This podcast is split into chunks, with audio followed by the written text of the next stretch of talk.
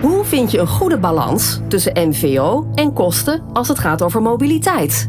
Tijd om slimmer te leasen. In de Slim Leasen podcast praten presentator Volker Tempelman en consultants Elske van de Vliert en Arjos Bot u bij over de laatste ontwikkelingen.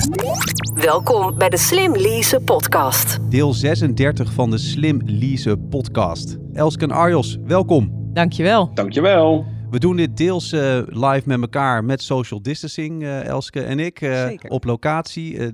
Arjos, jij komt digitaal via Zoom. Goed dat je er via die weg bent. We zien een mooie groene achtergrond wat helemaal past bij de Slim Lease podcast. Als je nu zit te luisteren, thuis of ergens anders op locatie, we horen heel graag wat je van de podcast vindt. Laat dus gewoon van je horen. Reageer bijvoorbeeld op LinkedIn en tag Elske en Arjos dan in je bericht. Ons overkoepelende thema is energieopslagsystemen van oude auto-accu's. In deze podcast specifiek opslagsystemen, de praktijk van een jonge marktinnovator, Timeshift. Speciale gast erbij is Casper Scheltinga. Hij is oprichter en CEO van Timeshift Energy Storage. Welkom Casper. Dankjewel. Ook via Zoom. Goed dat je erbij bent. Timeshift is een uh, jong bedrijf, Casper, uh, dat al mooie projecten doet uh, met echt de pure focus op opslagsystemen van autobatterijen. Wat doet Timeshift precies? In de basis zijn wij een afvalbedrijf. We nemen gebruikte batterijen aan van autofabrikanten. En we bouwen dat eigenlijk om tot een energieopslagsysteem, wat dan de markt kan gebruiken voor het opslaan van duurzame energie. Zo simpel is het. En jouw rol als oprichter en CEO, wat, uh, wat doe jij in de, in de praktijk uh, binnen Timeshift? Tegenwoordig hou ik me heel veel bezig met innovatie en de, de klantcontacten. Vooral de, de, toeleveranciers en de afnemers, eigenlijk die twee. En wat daartussen gebeurt is de techniek en, uh, en het bedrijf natuurlijk. Maar ja, de techniek, dat doen nu anderen. Ik kan vooral bezig met ja, de klantcontacten en de, en de toeleveringen, want het zijn twee belangrijke dingen. De connectie maken. Mag ik nog even één vraag tussendoor? Mm -hmm. ben ik heel benieuwd naar hoe lang geleden zijn jullie begonnen met Timeshift? Drie jaar drie jaar al bezig nu. Uh, dus uh, de, ja. de start-up fase wel enigszins ontgroeid. Ja, maar het is nog wel, uh, het is nog wel een lastige stappen, zo'n start-up fase. Want het is een vrij kapitaalintensieve business. Mm -hmm. Dus het, ja, maar dat hoort bij het ondernemen, denk ik. Dat het vooral als je groeit, mm -hmm. veel groeistuipen zal blijven houden. Met hoeveel mensen ja. doen jullie het? Hoe groot is het team? We zijn nu met z'n achten. Acht, team, en, acht mensen bij Timeshift? Acht, acht mensen, ja. En we zijn... Ja, en we hebben nu wat factures staan, nou, dus met COVID wat lastig, maar uh, misschien ook niet. Je zei, uh, ja, tegenwoordig hou ik me vooral met dit en dat bezig. Dat klinkt alsof je anders bent begonnen. Ben jij ook echt, zeg maar, de uitvinder van het systeem? Hoe kwam het zo dat je dacht, uh, ik ga batterijen inzetten om energie op te slaan? Ja, dat. Ik dacht, ik zag zo'n batterij toen liggen bij een klant van mij destijds, mm -hmm. bij een vorige werkgever. En toen dacht ik, ja, dit moet toch kunnen? En als ik het niet doe, dan doet iemand anders. Dus ik ben gewoon, uh, ja, ik heb mijn baan opgezegd. Uh, en ik ben gewoon gaan proberen. Ik, ik heb wel affiniteit met elektrotechniek, maar niet elektrotechniek gestudeerd. Maar ik dacht, ja, als je de plus de min doet en dan heb je daar een lader en dan moet het wel lukken. Nou, dat zit wel wat uh, lastiger dan dat. Ja. En het zijn lithium-ion batterijen en dat is ook een stukje, een stuk, heel stuk anders dan de normale startaccu in de auto. Mm -hmm. Uh, daar zit heel veel eigenlijk software bij, komt erbij kijken en hardware die die batterij dan in de gaten houdt, naast dat er gewoon een batterij is. Uh, omdat een lithium-ion batterij veel kan, maar ook goed bewaakt moet blijven. Nou, daar zijn we mee begonnen. En uh, eigenlijk gewoon een eerste proof of concept, destijds ook met een project met DNVGL. en later werd dat een commercieel project. Nou, dat werkte. En toen dachten we, nou, als dit werkt, dan moet het ook groter kunnen. Toen hebben we het groter gebouwd. Mm -hmm. Nou, toen, ja, dan kom je ook ik begon met 10 kilowattuur en toen 600 kilowattuur. En uh, dan kom je met andere, iets andere technieken te werken. Maar dat was meteen ook van, hey, dit is eigenlijk veel leuker, want het is dezelfde hoeveelheid werk, maar je hebt ineens veel meer kilowattuur en een groter systeem uh, gereed. Laten we daarop focussen. En toen zijn we eigenlijk helemaal gaan richten op standaardisatie in de batterijpakketten, grote systemen. Dit is de Slim Lease podcast met Volker Tempelman, Elske van de Vliert en Arjos Bot. Casper, weet jullie doen dus energieopslag en mooie systemen. En een van de belangrijke elementen die je daarvoor nodig hebt, is gebruikte auto-accu's, systemen misschien. Maar zijn die een beetje voorhanden? Want ik heb iedere keer de indruk dat eigenlijk die accu's veel langer meegaan dan oorspronkelijk gedacht. En dat ze eigenlijk vrij goed blijven. Dus ja, kun je er wel aankomen? Hoeveel leaseauto's ga je volgend jaar wegzetten? Elektrisch. Volgend jaar. Elektrisch. Dit jaar. Of dit, Afgelopen jaar. uh, Komende. laten we zeggen 10.000. Nou, Nou, dat is al 10.000 keer 60 kilowattuur. Maar pas over 5, 6, 7, 8 jaar beschikbaar. Ja, maar het is niet dat dit jaar de elektrische automarkt begonnen is. Nee, dat loopt al wel 10 jaar. Dus er zijn ook gigantische volumes uh, van uh, elektrische auto's die, uh, ja, die terugkomen. In 2017 werden er in Nederland 100.000 kilo aan batterij verbrand. Oh, Lithium-ion batterijen. Gewoon verbrand. In Nederland alleen al. Oh, Frankrijk, UK, Duitsland, Noorwegen. Tel maar op. Het zijn gigantische volumes voor batterijen die gedegradeerd zijn. Recalls, ongelukken. Nou, die ongelukken die laat ik liggen, die recalls vaak ook. Maar degradatiebatterijen, ja, dat vervangen onder garantie of wat dan ook. Dat, ja, dat zijn gigantische volumes. En um, ik denk dat de vraag aan energieopslag kan ingevuld worden met gebruikte batterijen. Kijk, dat is nou zo'n leuke stelling. Ja, ah, inderdaad. Sowieso vind ik het wel een eye-opener dat in jouw beleving dus je niet geremd wordt in je groei door de beschikbaarheid van gebruikte auto's. Dat was het in het begin. En ah. toen twijfelde ik nog heel even van, ah, moeten we ook niet nieuwe batterijen gaan doen? Mm -hmm. En toen, kwam de, toen kwamen een aantal toeleveranciers die zeiden, hey Casper, ik heb hier een lijst met auto's die ik uh, vorig jaar verkocht heb. Um, dus die komen dan terug. En oh ja, dit is de lijst met auto's die ik vier jaar geleden verkocht heb en die komen volgend jaar naar jou toe. Mm -hmm. En toen dacht ik, oh shit, nu moeten wij onze uh, bedrijf zo inrichten dat we deze volumes aan kunnen. En dan praten we echt over meer dan 10 megawattuur per jaar. En uh, voor dit jaar. En is dat dan ook internationaal, zeg maar? Hè? Haal je die uit heel Europa of zelfs heel de wereld? Of is dit toch nog een soort van, nou, ik kan het eigenlijk wel redden met die Nederlandse, de Nederlandse markt? Uh, nee, dat is wel echt Europees breed. Oh ja. De meeste automotives opereren ook uh, in Europa dan, zeggen ze nou. Zit er ergens een hoofdkantoor? Nou, oké, okay, in Europa hebben we zoveel auto's. Ja. En dat wordt dan centraal verzameld. Casper, okay. hoe uniek, uh, uniek ben jij met jouw bedrijf? hoe zit het met de concurrentie? Nou, er zijn wel wat bedrijven die het ook geprobeerd hebben of nog proberen. Maar zover ik weet, niet op de schaal wat wij van plan zijn. Hoe kan dat? ja, het is niet heel makkelijk. Al, al, al is het idee wel heel makkelijk. Mm -hmm. Maar ja, je kunt toch gewoon zo'n autobatterij gebruiken. Maar uh, die batterij is ontworpen voor een elektrische auto. En daar zit ook een bepaald stukje hardware-software combinatie in, die niet zomaar werkt voor een normaal opslagsysteem. En um, Mhm. ik denk dat wij niet zo snel hebben opgegeven. Mm -hmm. En conculega's misschien wel. Mm -hmm. Of wij het op wat grotere schaal aanpakken. Ja. En waar worden jullie batterijen nou vooral ingezet? Want ik, uh, ik kan een aantal toepassingen verzinnen waar het handig is om een uh, grote batterij te hebben staan. Maar wat, richten jullie je nog op een specifieke markt? Of, uh, ja. Dat is um, onze eerste grote batterij was voor, de, voor, voor een markt voor Tenet. En dat is ook een eigen batterij van ons, dus daar hebben we zelf in geïnvesteerd. Ja. Um, en die, die opereert op een ja, soort systeemdienst die Tenet uitvraagt. En dat is dus ja, hij buffert een beetje met het net. Ja. Uh, er zijn klanten die, ze zetten, die zetten ze in voor het, uh, voor het peakshaven van uh, autoladers. Mm -hmm. Dus dat gebeurt bij Impulse in Den Bosch. Die, die hebben vijf elektrische laders en dan staat er een batterij naast. En als die laders aangaan, ondersteunt die batterij, waardoor de netaansluiting kleiner kan. Mm -hmm. Dat zijn ze aan het testen. Ja. Um, een vakantiepak die off-grid draait. en, en voor de rest veel off-grid toepassingen. Ah, ja, dus waar je uh, elektriciteit, uh, waar je niet aan het grid zit, dus bijvoorbeeld een evenement of zo. Uh, moet ik ja, me zoiets of een bouwplaats. Oh, ja, ja, ja oké. Okay. Ja. Of nu een ziekenhuis in Assen. Ja, dat gebeurt. Dit is de Slim Lease podcast. Ik heb even een iets andere vraag, denk ik, aan jou, Casper. Want je, zei, je begon er eigenlijk mee van, ja, wij zijn een afvalverwerker.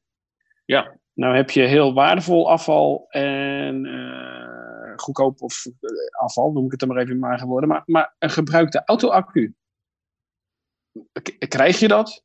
Moet je daar heel veel voor betalen? Uh, kun je daar een tipje van? Ik heb echt geen idee. Kun je daar een tipje van de sluier op Leuke oplichten? vraag. Ja. ja. De eerste kreeg ik. en, dat was de tweede, en, de, en, bij de tweede was het, oh, uh, nu kost het dit. Ah, nee, dus het, het um, een, uh, die, eerst was het best wel een koerhandel met, uh, oké, okay, voor deze batch mag je dit betalen, voor deze batch mag je gratis meenemen. Mm -hmm. En nu, nu wordt dat steeds uh, formeel vastgelegd in contracten en uh, op basis van historische prestaties van de batterij. Ja. Dus hoe meer de... informatie wij krijgen over de batterij, hoe meer ik bereid ben daar ook voor te betalen, omdat ik dan ook veiliger kan zeggen hoe lang die batterij nog meegaat.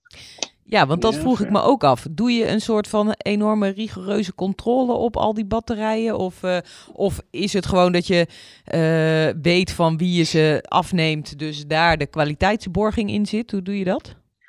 Nee, we, krijgen, we, doen, we doen zelf heel veel controle. Dus we hebben zelf een ja, batterijmanagement systeem, heet dat. dat is een soort ja, stuk hardware, software die, die de batterij mm -hmm. altijd in de gaten houdt. Mm -hmm. Het zit ook in alle elektrische auto's. Mm -hmm. Maar dat, dat, hebben wij dan uh, nagemaakt of ook gemaakt. En die controleert altijd alle informatie van de batterij. En dat slaan we ook op. En okay. vanaf dat moment kunnen we dus heel goed uh, terugkijken en bewaken. Heeft die batterij het goed gedaan? Ik probeer me even in onze doelgroep te verplaatsen. Ik ja. bestel sinds een aantal jaren elektrische auto's. En ik krijg, ik als wagenpark weer de vraag van... kom op, helemaal naar elektrische auto's. Mm-hmm. Nou, los van dat de prijzen zakken, meer aanbod. Hoe groot is nou de kans dat die accu in zo'n auto een tweede leven gaat krijgen volgens jou? Niet alle autofabrikanten laten dit toe. Mm-hmm. Dus ik zou okay. zeggen dat het uh, 50% kans is dat hij een tweede leven krijgt omdat als, als het een autofabrikant is die dit wel toestaat, dan is uh, de kans dat hij een tweede leven krijgt eigenlijk uh, 95%. Hè? Tenzij je hem tegen een boom zet of uh, in de ja. fik steekt. Of, ja. Nee, maar dat is op zich voor onze ja. doelgroep natuurlijk wel relevant. Ja. ja hoe, werkt, hoe werkt dat nou zo'n beetje? Proberen daar een beetje gevoel natuurlijk bij te krijgen en inzicht in te, te geven. Hoe zit het qua veiligheid? Moeten jullie nog veel extra maatregelen nemen om ja, oude accu's, die misschien toch ook grotere kans hebben dat ze gaan branden zomaar, veilig te kunnen gebruiken? Nou, goed punt. Mijn aanname was niet dat oude accu's sneller gaan branden, mm -hmm. okay. maar het zit hem wel in hoe je hem gebruikt. Ja. Oké. Okay. En uh, in een elektrische auto wil je snel opladen. Nou, dat vindt de batterij lang niet altijd fijn. En er Mhm. zijn ook leveranciers die ook uh, minder coulant zijn met de garantie als jij elke dag aan de snellader hangt. Ah. Maar ja, die batterij is gewoon, uh, die, wordt, die krijgt het flink op zijn donder. Ja. En als wij batterijen inzetten, gaan we ze, ja, dat, dan maken we het zo dat ze niet zo heel zwaar belast worden.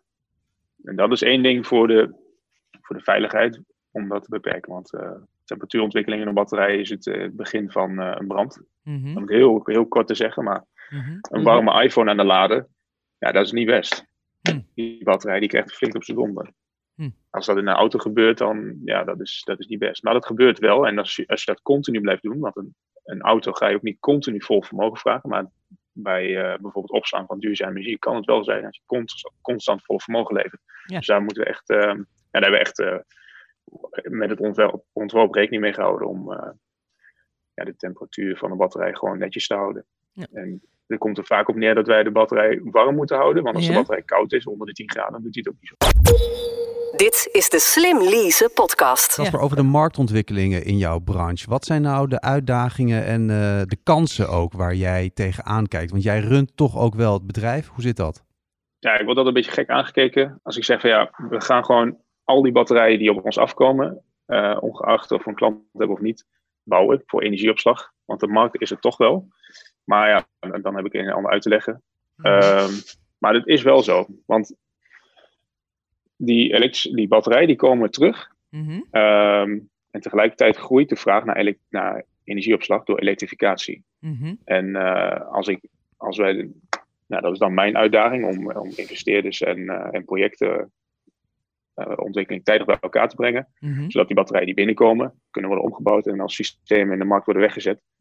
nou, het, het, lukt steeds minder goed om grotere volumes batterijen zomaar te verkopen. Zeker gebruikte batterijen. Dus we Mhm. investeren er nu zelf in. Dus we hebben een 10 megawattuur waar we zelf in investeren. Waar we dan, zelf, waar we dan in een, ja, die we zelf voor een, voor een bepaalde markt wegzetten. Of, of zelf via uh, partners uh, uh, laten verhuren.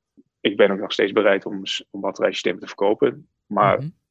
op deze manier houden wij de productie op gang. Mhm. En de, en de vraag is er toch wel. Uh, dus uh, ja, dat is altijd een beetje een risico nemen. Maar aan de andere kant, uh, de, de, andere, de andere kant van de medaille is als het ware wachten tot een klant komt die zegt: Hé, hey, ik heb een, uh, een idee, ik wil een batterij daarop inzetten. Ja, goed, dan gaan we erin bouwen. Mhm. Terwijl die vraag die ligt er toch al wel bij de netbeheerders. En dus Mm. denk ik ook, uh, tenminste die rol probeer ik te pakken om de netbeheerders te helpen van, hey, ik heb hier nu een batterij, wil je die gebruiken? Ja, Ah nee, lastig, lastig. Nou, weet je wat, gaan we een maand inzetten.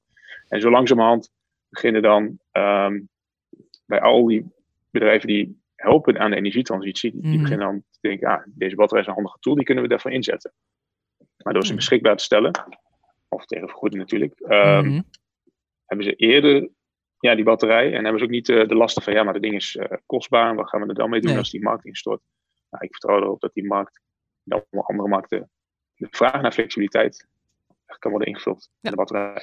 Nou, dit klinkt als een echte ondernemer, Casper. Uh, Denken in mogelijkheden. Over mogelijkheden gesproken. Ik heb het idee dat je vooral groot denkt en in steeds grotere megapacks, volgens mij. Maar denk je ook klein? Is er in de toekomst bijvoorbeeld ook een markt voor thuisopslag? Hoe, hoe, zie, hoe kijk je daar tegenaan? We hebben in het begin uh, drie uh, thuisbatterijen geleverd met gebruikte batterijen. Mhm. Maar dat was wel heel veel werk.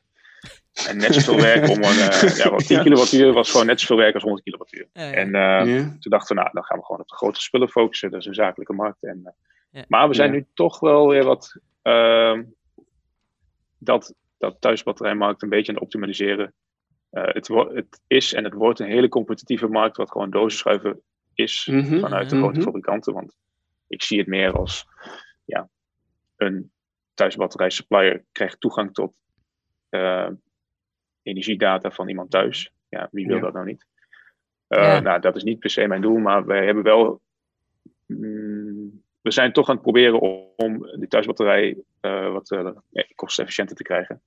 Ja, precies. Het, het, zou gek zijn als een gebruikte batterij duurder is als een nieuwe batterij.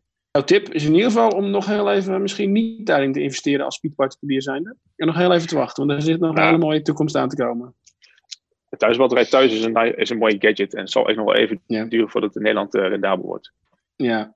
Maar ja, dat is net als een, een optie op een auto, die ga ook niet terugverdienen. Dus het is meer, vind je die gadget mooi en wil je het hebben? Dit is de Slim Lease podcast met Volker Tempelman, Elske van de Vliert en Arjos Bot. Tot slot, uh, we hebben het nu toch over de toekomst. Waar sta jij met jouw bedrijf Timeshift over vijf jaar? Ja, dan, uh, dan heb ik uh, mijn fabriek flink opgeschaald, up and running. En ik verwacht dan dat we ongeveer 50 megawattuur een batterij operationeel hebben in Nederland. Als het niet meer is. Nou ja, als ik de sales en toelevering prognose moet voorspellen, dan zal dat eigenlijk wel richting 200 megawattuur gaan. Zo. Mooi. Maar goed, dat, dat, dat, dat is wat toegeleverd kan worden. Er moeten natuurlijk ook projecten voor zijn, of in ieder geval plek zijn in de markt. Maar dat zal dan ook uh, zeker buiten Nederland moeten, moeten kijken, want anders uh, is, het, is de markt zo vol. En zoals Arjos al zei, uh, zo klink je echt als een echte ondernemer. Dus uh, dat ga je volgens mij gewoon uh, afdwingen.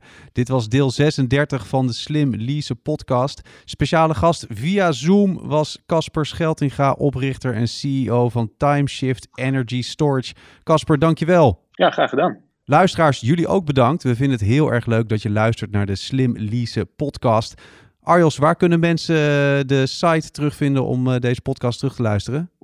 De Slim Lease podcast kun je uh, uiteraard terugvinden op slimleasepodcast.nl. En natuurlijk in je favoriete podcast player, zoals daar is uh, Podcast Addict, Apple Podcast. Elske, welke gebruik jij? Player FM. Player FM. Casper, heb jij ook al een favoriete podcast player? Spotify. Spotify, kijk. En daar zijn we ook gewoon in terug te vinden. We horen ook graag wat je van de podcast vindt. Uh, beoordeel en rate onze podcast, de Slim Lease podcast, ook gewoon in uh, de Apple Podcast Player. Want uh, hoe meer sterretjes, hoe beter. Laat van je horen. Reageer op LinkedIn. Dan kan je ons persoonlijk benaderen. Elske en Arjos kan je taggen. Casper, ben je ook taggable op LinkedIn naar aanleiding van de podcast? Kunnen mensen jou ook een berichtje sturen via e-mail? Casper.timeshift.nl Kijk, lekker makkelijk. Elske, voor jou nog even de e-mail. Ja, van de vliert at zero-e.nl. Arjos? arios.bot.arval.nl. Hartstikke goed. Nou, uh, laat dus vooral van je horen. De interactie is belangrijk, vooral in deze tijden en ook over dit soort onderwerpen. In de volgende podcast nog meer over energieopslagsystemen van auto-accu's. Dan blikken we met z'n drieën terug, Elske Arjels en ik, op eh, de afgelopen drie podcasts. Dank jullie wel. Tot dan. Tot zover deze aflevering van de Slim Lease podcast. Zorg dat je op de hoogte blijft van alle ontwikkelingen op het gebied van zakelijke mobiliteit en luister ook naar de volgende aflevering.